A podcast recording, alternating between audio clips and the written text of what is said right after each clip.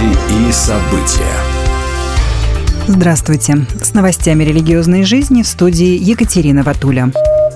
В Пензе прошло межцерковное служение хвалы и поклонения «Алтарь», которое было организовано тремя церквями Российского Объединенного Союза христиан веры евангельской пятидесятников. Это Церковь Божья в Пензе, Церковь Христианская миссия и Церковь Посольства Иисуса. Как отмечается в пресс-релизе, участники служения также молились друг за друга за спасение людей, за Пензу, Россию, президента и власти, а также за единство пензенских церквей.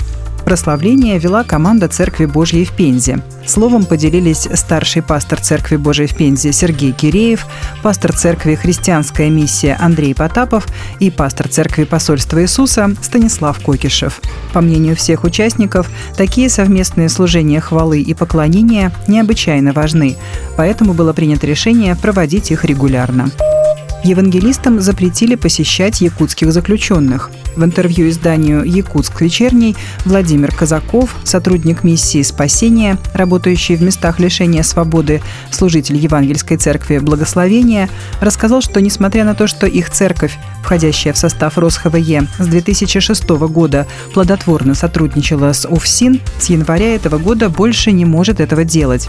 Договор на продолжение этой деятельности не был продлен, даже несмотря на коллективное письмо подопечных миссии руководству УФСИН.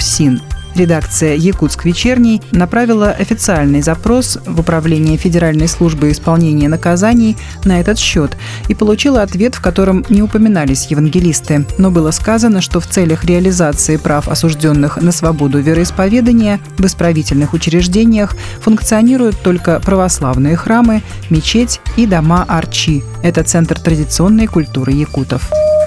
Во многих церквях в последние дни августа проходили летние программы для детей. Так, в программе под названием «Выход есть» церкви Голгофа в Москве в этом году приняли участие 70 детей, сообщает пресс-служба Российского союза евангельских христиан-баптистов. На протяжении пяти дней ребята изучали жизнь Моисея, историю величайшего исхода, а также искали выход из сложных ситуаций в своей жизни.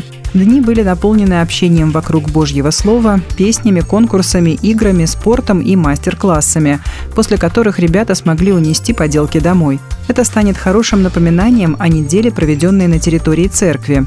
Дети смогли не только проникнуться библейской историей, но и найти новых друзей, ближе познакомиться с учителями воскресной школы. Сотрудники детского служения церкви надеются, что это общение и дружба продолжатся и в новом учебном году. В Российской церкви христиан вероевангельской пятидесятников представили книгу «Роль музыкального служения в церковной и семейной традициях». Ее автор – руководитель международного служения «Школа прославления», организатор музыкального служения РЦХВЕ в Центральном федеральном округе, магистр практической теологии Наталья Александровна Идрисова. Книга является структурированным пособием как для тех, кто делает первые шаги и знакомится с историей музыкального служения, так и для руководителей со стажем. Автор надеется, что ее труд вдохновит читателей обратить внимание на имеющиеся ресурсы и в партнерстве со Святым Духом и командой по местной церкви начать новые музыкальные проекты. Книга будет полезна лидерам музыкального служения, пасторам, студентам теологических вузов, изучающим эту тему, и для развития семейного музыкального служения. Будьте в курсе событий вместе с нами. А на этом пока все. При подготовке выпуска были использованы материалы сайта «Христиане.ру», портала «Слово для тебя», канала «Я протестант» и сайта РЦХВЕ. Выпуск подготовила и провела Екатерина Ватуля.